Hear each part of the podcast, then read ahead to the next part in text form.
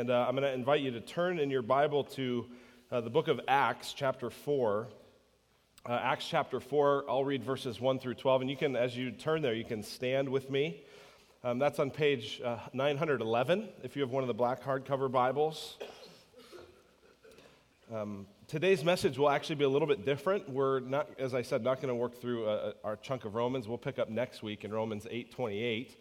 Um, but today, we're going to kind of uh, see this, this passage really as kind of a launching point into our discussion uh, that we're going to have uh, this morning. So, Acts chapter 4, verses 1 through 12. Acts chapter 4, verses 1 through 12. As we read, remember, we're reading God's word. And as Peter and John were speaking to the people, the priests and the captain of the temple and the Sadducees came upon them greatly annoyed because they were teaching the people and proclaiming in Jesus the resurrection from the dead. They arrested them and put them in custody until the next day, for it was already evening. But many of those who had heard the word believed, and the number of the men came to about 5,000. On the next day, their rulers and elders and scribes gathered together in Jerusalem with Annas the high priest, and Caiaphas, and John, and Alexander, and all who were of the high priestly family. And when they had set them in the midst, they inquired, By what power or by what name did you do this? Then Peter, filled with the Holy Spirit, said to them, Rulers of the people and elders, if we are being examined today concerning a good deed done to a crippled man, by what means this man has been healed, let it be known to all of you and to all the people of Israel that by the name of Jesus Christ of Nazareth, whom you crucified, whom God raised from the dead. By him, this man is standing before you well.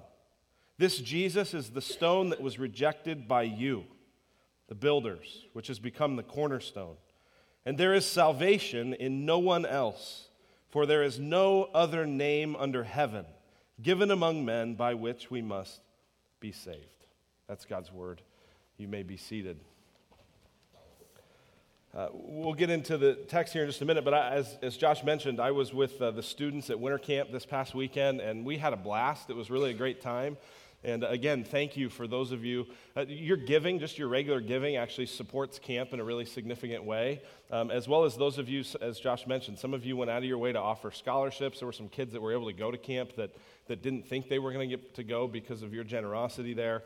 Um, and it was just really fun to see the, the leadership of this ministry. Um, we have incredible mentors. There's a number, uh, probably a dozen or so men and women who volunteer week in and week out. One of the most costly uh, ministries in terms of just energy and spiritual strength. Um, to be able to pour into junior high and high school students every week. And they went to that and they were part of that. It's a great team. A lot of them have, have uh, just been investing in those kids in a, in a big way. It was awesome to see Josh lead. Um, I know he, he, joked about being the announcement guy, and he does a, he does a good job with announcements, I think. Um, but there's a lot more to him than that. I mean, he's got some really good instincts with how he leads the kids and just the order and the, the direction, and yet all the fun that he lets them have uh, as well. We had a couple crew dads go. These were guys that just helped set up and clean up and all sorts of stuff, and they had their work cut out for them because one of the ga- my favorite game. There's a lot of games they do at camp. My favorite game uh, was the egg roulette. Any of you know what egg roulette is? So there were, so there were six teams, so each team had a person. Uh, the, they had to kind of volunteer the messiest person from their team. And there were three dozen eggs. All, of, all but 11 of them were hard boiled.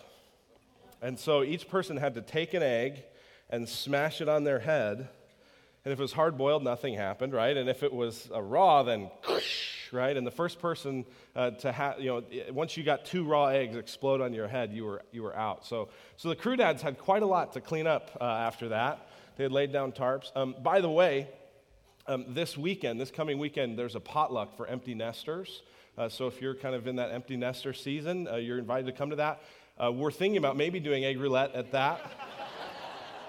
but we're not decided. So probably not, but, but maybe. Um, but we'd love to have you join us for that.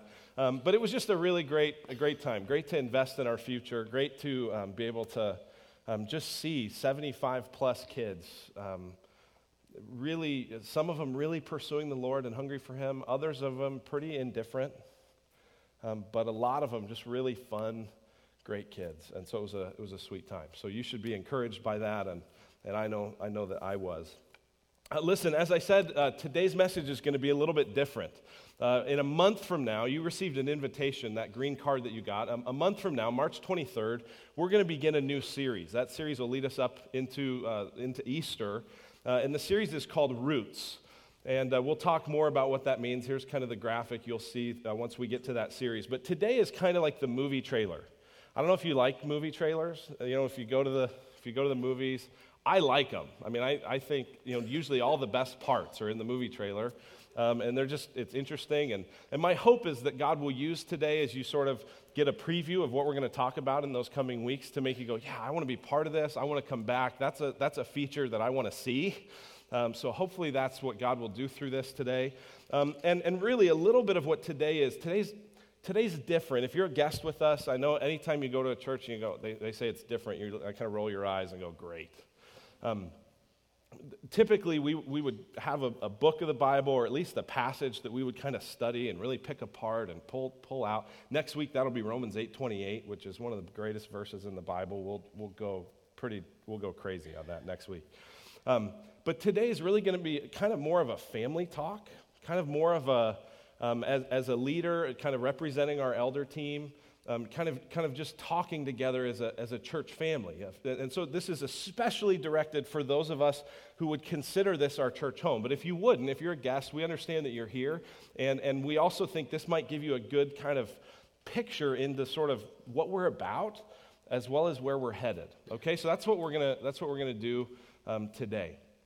Now, listen, the, the, the, impetus for today, kind of what, what's getting us going and what we're going to be talking about related to roots, uh, has to do with an announcement that we made a few weeks ago. So, a few weeks ago, we made a, a, big announcement that after a number of years of searching and praying and, and looking and negotiating and doing all kinds of things, we secured land for our church. We, we made that announcement that uh, these 10 and a half acres just right next door here, directly connected to our property, uh, not our, this isn't our property, the building we're leasing, uh, directly connected to this, those 10 and a half acres we secured. We're in our 60 day kind of free look period where uh, I guess theoretically we could back out, but we don't see any issues at this point that make it look like that's going to happen. So we've signed that contract. We have not yet closed. Um, but what we want to do with this series is begin to, um, and I, what I want to give you a preview of today is to begin to get you excited for why that matters. I know that this is the kind of thing where we're in a building like this and, and we're able to meet here for a lot of different stuff throughout the week. And a room like this is fairly full, but it's yet still comfortable and everything's really nice. And there, there might be, if you're like most people, a sense in which you're going, yeah, that's cool that we got land, but whatever. I don't know what I need to do with that or why that matters. I guess, you know, I'll, I'll cheer when you make the announcement, but okay. and what I want to do what I want to try to do today is I want to try to get you and your heart engaged in why this matters. And then in a month, we'll, we'll take a whole series and we'll look at a number of different things from God's Word that really try to capture why a, a vision like that matters. But I, I want to really try to, if I can, and this is dangerous to tell you what I'm trying to do, because you may go, nope, didn't do it. but what I, my hope would be that you would leave today and go, not just, wow, that, that's cool that we're doing that, but going, this is great. This is worth being part of. I, I love that we're doing this. So that's, that's, what, I'm, that's what I've been praying for um, this week. So here's really our vision uh, for having this particular land and for the reason why we have purchased this particular property. And this is what we'll be talking about uh, today and over the course of that series beginning March 23rd. Our desire for roots is that we would sink roots into this community and for this community for the glory of God and the good of our neighbors. Arizona is a very transitional place.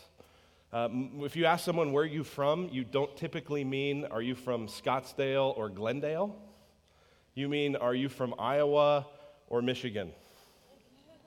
Right? And, and, and many people here don't have roots here.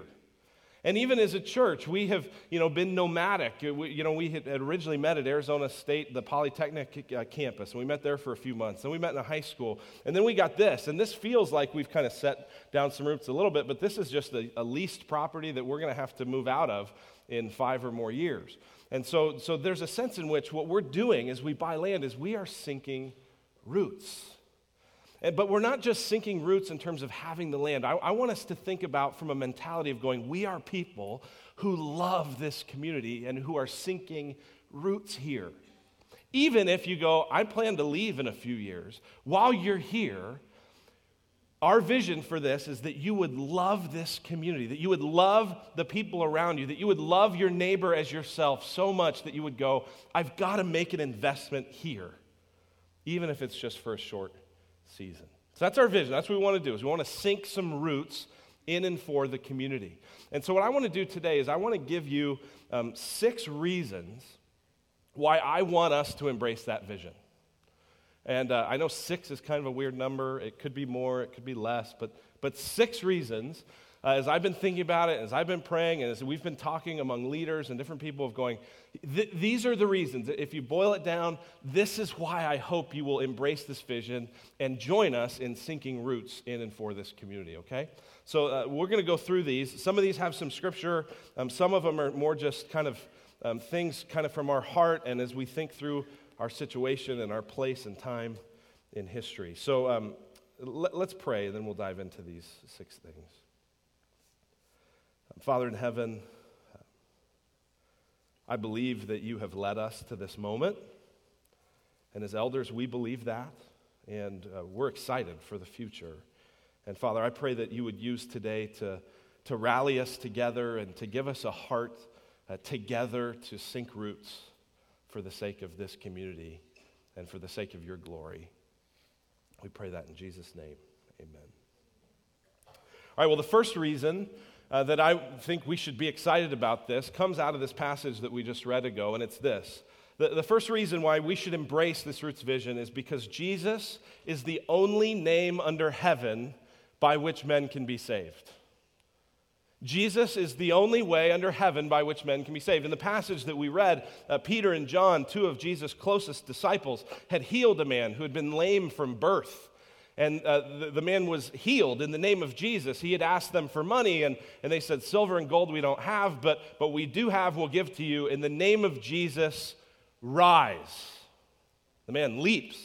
And everyone that had seen him begging stands in amazement, and they go, What is this? What has happened? How did this work? And they tell the people about Jesus. And they get in trouble for that with the religious leaders, because just a few weeks ago, the religious leaders had killed Jesus. God had raised him from the dead. And the leaders are going, hey, we got to squash this thing. So they call Peter and John in. Say, hey, we got to talk about this. And Peter boldly says, and we read it in verse 12 of uh, Acts chapter 4 there is salvation in no one else, for there is no other name under heaven given among men by which we must be saved. We must be saved if we're to have any kind of relationship with God. See, the scripture says, and this is what we've been teaching all through the book of Romans, this is what the entire Bible declares, is that God has created us in his image to be his image bearers, and that we have rejected God. We've loved created things more than the creator. God has said, here's a way to live that'll lead to your blessing and flourishing, and we've said, eh, don't want it. That's what the Bible calls sin. And so there's friction between us and God. There's, there's, a, there's a fracture in the relationship between us and God. And not just between us and God, but between us and each other and us and ourselves. The reason why uh, even so much of our life is confusing is because we don't even totally understand who we are, because while we're still made in the image of God, we're so deeply affected by sin, and, and, and everything is broken. Uh, Tyler Johnson was here last week talking about that a bit and how God it promises to make all things new and to restore all things. But until then, uh, it feels very confusing and very broken. And the way that God is restoring all things, it says here, is through his son Jesus. And only through his son Jesus. Do you get what it says? There is salvation in no one else, for there is no other name. This is exclusive. This is narrow. This means that it's not all roads lead to heaven. Be a nice person. Believe in Muhammad. Follow the Torah. Follow Oprah. Follow Jesus. It all leads to the same place. That's not what he's saying. He's saying, apart from God, you're drowning. You're dying. You need to be saved. And there's one life, lifeboat. His name's Jesus. It's the only way. It's an exclusive claim. And some of you may go, gosh, well, that, gosh, I don't like how exclusive that is. That just doesn't feel very, very accepting or very open. And, and, and that's Jesus' followers saying that. I mean, are, are we sure they got that right? I mean, I've heard that Jesus' followers, you know, they changed a bunch of stuff to try to accumulate more power and whatever else. Is that really, is that really what Jesus meant? Good question. Let's take a look at John chapter 14. This is Jesus teaching uh, the night before he is going to uh, be crucified. He teaches his disciples, and here's what he says He says, I am the way and the truth and the life. No one comes to the Father except through me. He doesn't say, I'm a way, a truth, a life, the way, the truth, the life. No one comes to the Father but through me. No one can be reconciled to God but through me, Jesus says. The apostle Paul goes on to elaborate what this means theologically in 1 Timothy chapter 2. He says there's one God and there's one mediator between God and man, the man Christ Jesus. Right? There's a God, you're not him. And there's men broken by sin. And there's one mediator, there's one person that connects the two the man, Christ Jesus. Why would we want to, as a church community, sink roots into this broader community. Why? Because we believe that Jesus is the only way that people will be reconciled to God. We love after school programs, they're wonderful. We love healthcare, it's a huge need. We love other kinds of services and, and things like AA that will help people get out of addiction and, and problems. We love schools and the education that they can provide. All of that is wonderful, Yet none of those can do what the church can do. The church alone, the people of God, have the gospel. The hospital's not going to share that. The school's not going to share that. AA is not going to share that. The church is going to share that. And while all those things are helpful, only one thing is necessary, which is for people to know Jesus. So, why would we sink roots down? Because we have the one thing that everybody needs Jesus. Here's a second reason. This kind of just flows right out of this. Second reason we should embrace this vision is because life is short, eternity is long, and many people don't yet know him. Life is short. Here's some words that the scripture uses to describe uh, this life that you and I are living vapor, grass, mist, breath, passing shadow. Take, t- just humor me for a second. On the count of three, I invite you to take a breath. One, two, three. There's your life. That's what God's saying. In the scope of eternity, there it was. Life is short. You don't have a lot of days on this earth. But eternity is long. And everyone spends eternity somewhere. And if Jesus is the only way, and life is short, and eternity is long, and many people don't know him, then we have a, a responsibility and we have a privilege as the people of God to make him known. Woe to us if we go, eh, I'm okay with God. My family's okay with God. Everyone else can go to hell. No. Aren't you glad that the people who taught you about Jesus didn't have that attitude? Of course you are. And so, as the people of God, we want to always be people who are thinking, how can the gospel go further? How can it touch more lives? There are more people who don't know him, who are in grave danger if they die that way. Here's what it says in 2 Thessalonians 1 9 of those who die apart from Christ. They will suffer the punishment of eternal destruction away from the presence of the Lord and from the glory of his might. The thing that gives grace, the, the common grace that everyone experiences in this world, is that God's presence remains by his Spirit and through his people. But for eternity in hell, no God's presence, no joy. There's a ton at stake. Listen, this is not a game. This is not about going, how can we, you know, be the hottest show in town? This is saying, as a church community, we want to sink down roots because eternity is long and everyone spends it somewhere. And as long as we have in this short little breath of a life that God gives us, we want to pour out to make as many people as possible know Him. That's why we want to sink down roots. Here's a third reason why we should uh, be excited to sink down roots here in our community is because our community needs a healthy, strong, enduring, grace driven church, and we are that church. We're one of them.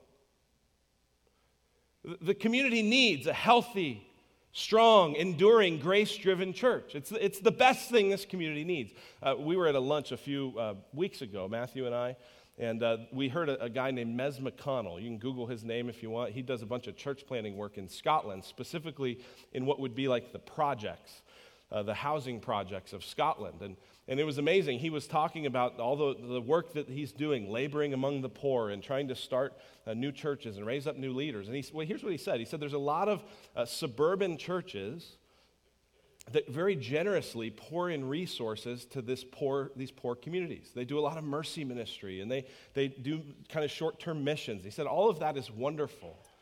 But here's what he said He said, The best mercy ministry and the best mission ministry is a local church. What those communities need is not someone to sort of drive in, dump out resources, and drive out. They need people to drive in, sink down roots, and do mercy ministry and do missions. The local church is the best at mercy ministry. It is the best at missions. It is the best at reaching young people and singles and married couples and families. If you go, well, I just I want to make I want to make an investment in something that really is going to make a difference in people's lives. The church does that. It's the best thing. Mez McConnell saying all these parachurch and support organizations, they're great. They're wonderful. But they're no substitute for a church. And our church needs that. They need a healthy, strong, enduring, grace filled church. Uh, Josh Watt, uh, was we were kind of emailing and, and sharing some ideas with our leaders. Here's, here's something he wrote. I thought this was good enough that I would just put it up there. So, as Josh Watt says, our student ministry leader. He says, Think of your average 12 year old and imagine they continue existing without any sort of gospel influence or roots. In 30 years, what does their life look like? No matter how outwardly successful they look, without roots in the gospel, their life is a sad tragedy. Some of you have lived that. You were the 12 year old that had no, no one telling you about Christ. No one laying down roots into your life. And 30 years passed, and your life was a sad tragedy. And somewhere along the way, you've come to know Christ. But you would look back, you would look back and you'd go, oh, what I would give now for someone that would have done that kind of ministry then. We are a church doing that kind of ministry. Now, now, we're not a perfect church by a long shot. Not a perfect leader, not perfect leaders, not perfect people. But we are a healthy, strong church. And I, I, can say before the Lord, I wish there were more churches like us. And we train leaders, and we're involved in supporting and, and sending out church plants because we believe that. Not, that. not that we're the hope of the world, but we're pointing people to Jesus, and He's the hope of the world. And the local church, we're a hospital for people in pain and crisis, right? You have a lot of friends who, if you invited them to church, they're like, eh, whatever. But you know where they'll turn? When the wife says, I don't think I love you anymore. Or when the diagnosis comes back and it doesn't look good, where are they going to turn? They're going to turn to you. And where are you going to help support them? The church. We are a hospital for people in pain. We are a hospital for people in crisis. And we're a hospital because we give grace. Did you see that, that key word in that, in that thing that I, put up there? Grace driven. See, we have plenty of, uh, of, of churches. There are a lot of steeples you can see all over the place in this town. We got about five acres each. They look very similar. and they can't offer grace. Even many evangelical churches, when you get inside, what you realize is it's all just about, hey, be better, try harder. But we really are a, a, a church that is saying you can experience the freedom of grace. This is why Joe Level could stand up here and admit that he was angry with God. It's why someone who, he didn't share this, who had been a pastor, Joe had been a pastor before he came here, and still could say, i was angry with God and I experienced freedom in the gospel because that's what grace gives. That's the balm that we're offering. Our community needs that. It also needs something that's going to endure we were talking as a, as a staff about just different reasons people are excited about the, this, this vision and what we're doing. And, and one of our interns, Jimmy Lau, shared a, a really interesting story. He said when he and Linda decided to, well, I guess he decided to propose to Linda, and she decided to say yes. Uh, but this was years ago. They lived in New York City. He said, When I proposed, one of the things that was important to me is I wanted to go somewhere that I knew would last so that for years we could always sort of point back to, and if we ever visited, we could go back to the place we got engaged. I didn't want to do it at a restaurant because that might go out of business. I didn't want to do it at a park because that might get built over with development. So where did he do it? His church. Because a church endures, church lasts. A church is a faithful presence in a community where for years and decades and generations, people can go and find the healing balm of the gospel. Our community needs that. We don't have many of those. And we can be one. Here's a fourth reason why I hope we're excited about this. Those have been more sort of positive reasons. Here's, here's a potentially a more negative one is that it provides stability as culture grows increasingly hostile. Did you know that culture is growing increasingly hostile to Jesus? Anyone notice that lately? And it really isn't anything lately, right? I mean, did you read Acts 4? Don't talk in that name anymore. Hey, you can do all that stuff, but don't mention Jesus. This isn't, this isn't new, right? It's not like we were the home team and now we're the visiting team. We've always been the visiting team. But the culture is growing increasingly hostile to the gospel. People have problems with that, right? There's this whole Senate bill, right, in Arizona, SB 1062. It's gone on about religious liberty and discrimination, and I don't, I haven't read the bill enough to know what I think about all of it. But here's what I know the reason a bill like that exists is because at least some Christians go, we're losing religious liberty. Our faith is under attack. Now, you can debate whether that's the best way to handle it or that's the best answer. I don't know. But the intention of the people writing it was going, our faith's under attack. This is not a friendly place to be a Christian. That's true. That's just true. It's as true as the day is long. In New York City, uh, just within the last couple years, the city issued a ban on churches meeting in schools. Hundreds. I mean, think about how expensive property is in New York City. Right? Churches aren't able to buy much property there, right? So hundreds of churches meeting in hundreds of schools. And the city came and said, no, that's too close to issues with separation of church and state. You can't meet there anymore. And then a judge issued an injunction and kind of a stay. And so they've been able to kind of piecemeal a solution to that for now. But that's, that's, that's what's coming. That's what's already here. And what putting down roots in a community does, what having land that you own, that you're not just renting, does, is it gives you at least some security in the face of all of that wave of opposition. Right? We could reach the end of, of this lease and decide we want to we want to re-up. And a landlord could say, you know what? You don't do gay weddings. I'm not, we're not willing to lease this to you anymore. And we could go, what do we do? We had a thousand people here two weeks ago. Where do a thousand people just go next week when we can't meet here anymore? When we can't rent a school, when we can't rent a theater, when we can't rent, right? I know it's a little doom and gloom, and gosh, I don't know that it'll be that bad, but it might. And in generations to come, it very well might. And a move like this gives us at least some sense of stability, some sense of, okay, we got roots here, we belong here, we own this, we're here to stay. Here's a fifth reason. We'll go positive again, all right? Make you feel a little better for a second. Fifth reason why I think we should be excited is because someday soon our kids take over. This is coming. This is soon. Someday soon our kids take over. I had this big aha moment a few months ago. Um, Chris Porter is the guy who discipled me when I was in college, and some of you met him. He was here on our anniversary Sunday. And um, we spent a, a, day or an evening together, went out to dinner with, with our family and him. And, and I was reflecting about when I was in college and how when I was a freshman in college at 18, Chris was 31. And I thought he was ancient. I mean, I thought, gosh, how old that guy is, right? And what, here was the aha I had. I was going, I'm 34. And I'm about to go speak at winter camp to kids who are mostly like 12 to 17. They really think I'm old. Like, I don't think I'm. I don't think I'm that far away. I, I was in high school not that long ago, it feels like to me. It's a long way away, right? To them. So I had this moment.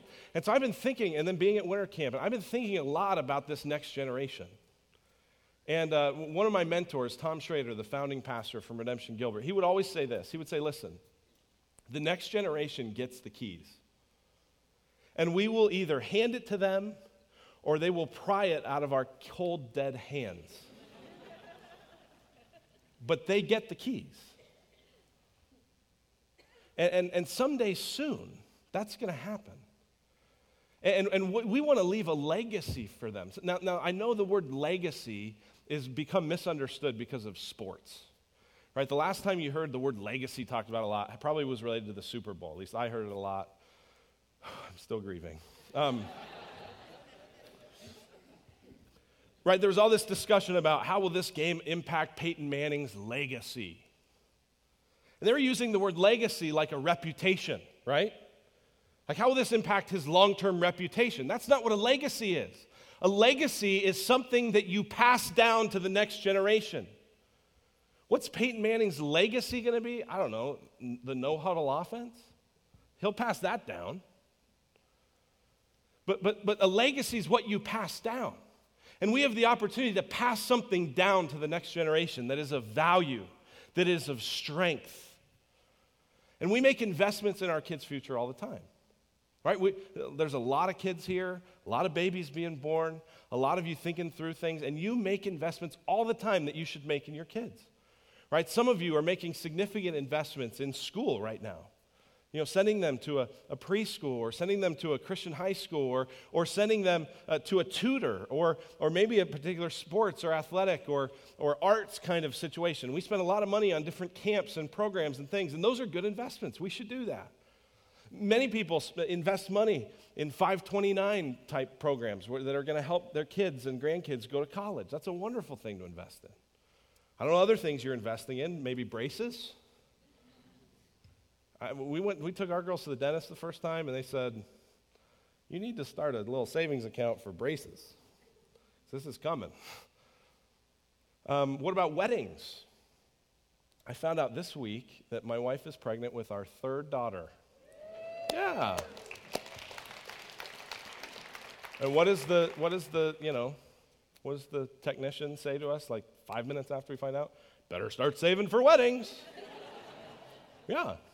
And weddings are great investments. They're huge memories that bring family and people together. It's totally worth it.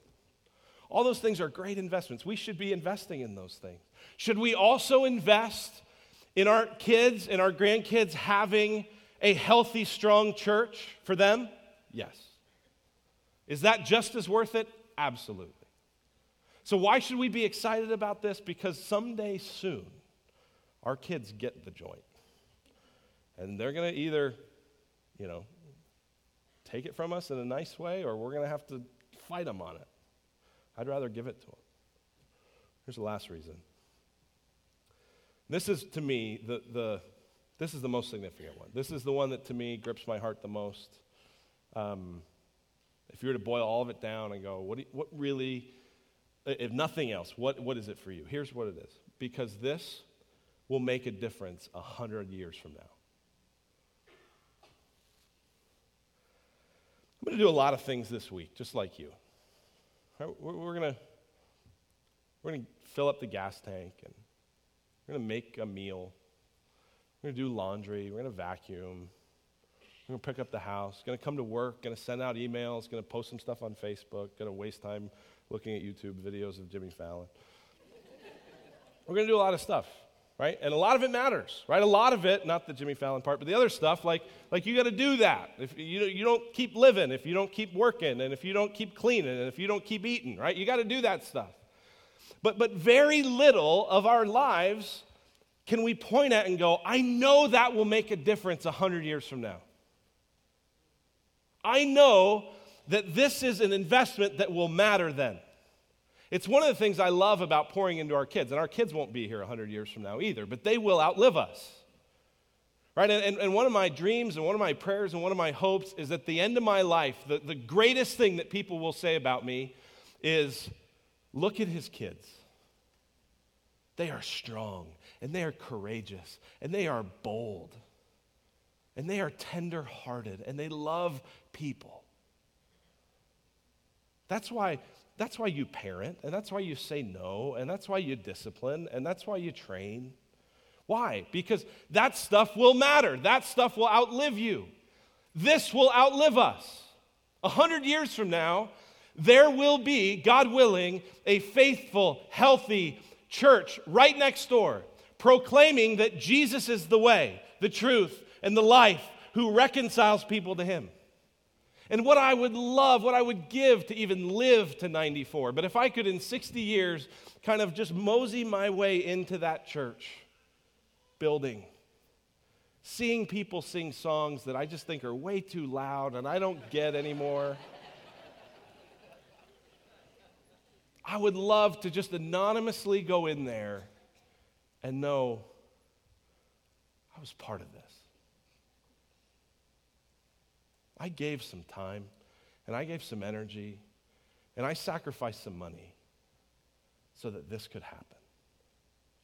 Wow. I mean, what else can you invest in that's going to matter in 100 years? Not many things. Not to mention eternity. But even if you go, I don't know about all the eternity stuff, you could at least say in 100 years, if there's a strong, vibrant church loving people and doing good to the community, that's a good thing. What else can you invest in that can do that? See, see this, is, this is where it begins to stretch our faith as a church, right? Because especially as we think about this land, here's what we're going to talk about in this Roots series, is, is, and from a financial standpoint, is we're raising money just for the land.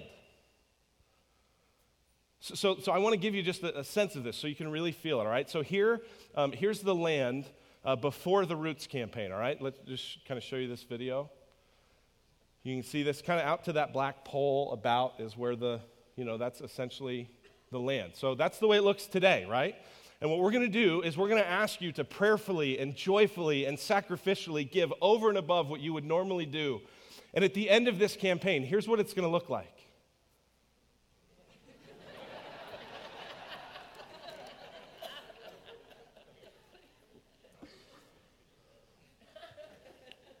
Kind of depressing, isn't that? like, I, show me a master plan, show me a 3D graphic. That's not what this particular part of this process is going to do. It's going to be dirt. Which is why the only thing that will make us go, that's awesome, I'm excited to be part of this. I'm excited to come when we have times to pray over that. I'm excited to give money sacrificially to this. I'm excited to cut this out of my life so I can give more. Why would we do that? It isn't going to be for a short term payoff, it's going to be for a 100 year vision. It's going to be because we go, this will outlive us, and this is worth it. That's why we're moving forward on this. And in a month, we're going to get together more and we're going to talk more about it. Now, here's what I want to do I want to um, just a couple things that I want to ask you to be praying for. And in your communities and your RCs this week, it'd be great for you to be praying about this. Um, begin praying for this. The first thing would be our love for the community. Pray for that. Pray for our love of neighbor, our love of the people that are here now, and the people that will be here in generations to come. Secondly, pray for this Pray for the ability, the faith to embrace a long term 100 year vision. This is, an in, this is an impact that's going to be made, but you might not feel it right away. Pray for faith Say, God, give me faith to believe that's worth it. And then pray about this pray about how God would have you give. And specifically, how much God would have you give. I want to just, uh, we'll talk more about money and we'll give you tools and help and resources on how to think this stuff through. That, that, will all be part of, part of this series we do. Uh, but just to give you a sense of kind of numbers wise what we're looking at, um, when we look at our costs related to uh, purchasing the land and the fees and just all the different kind of stuff, uh, it ends up at about 1.25 million. Now, here's the good news. Based on overages of general giving, you've already given 200,000 to that. So that number goes down. So, so what's remaining, what our goal is going to be is just over a million dollars, $1,050,000.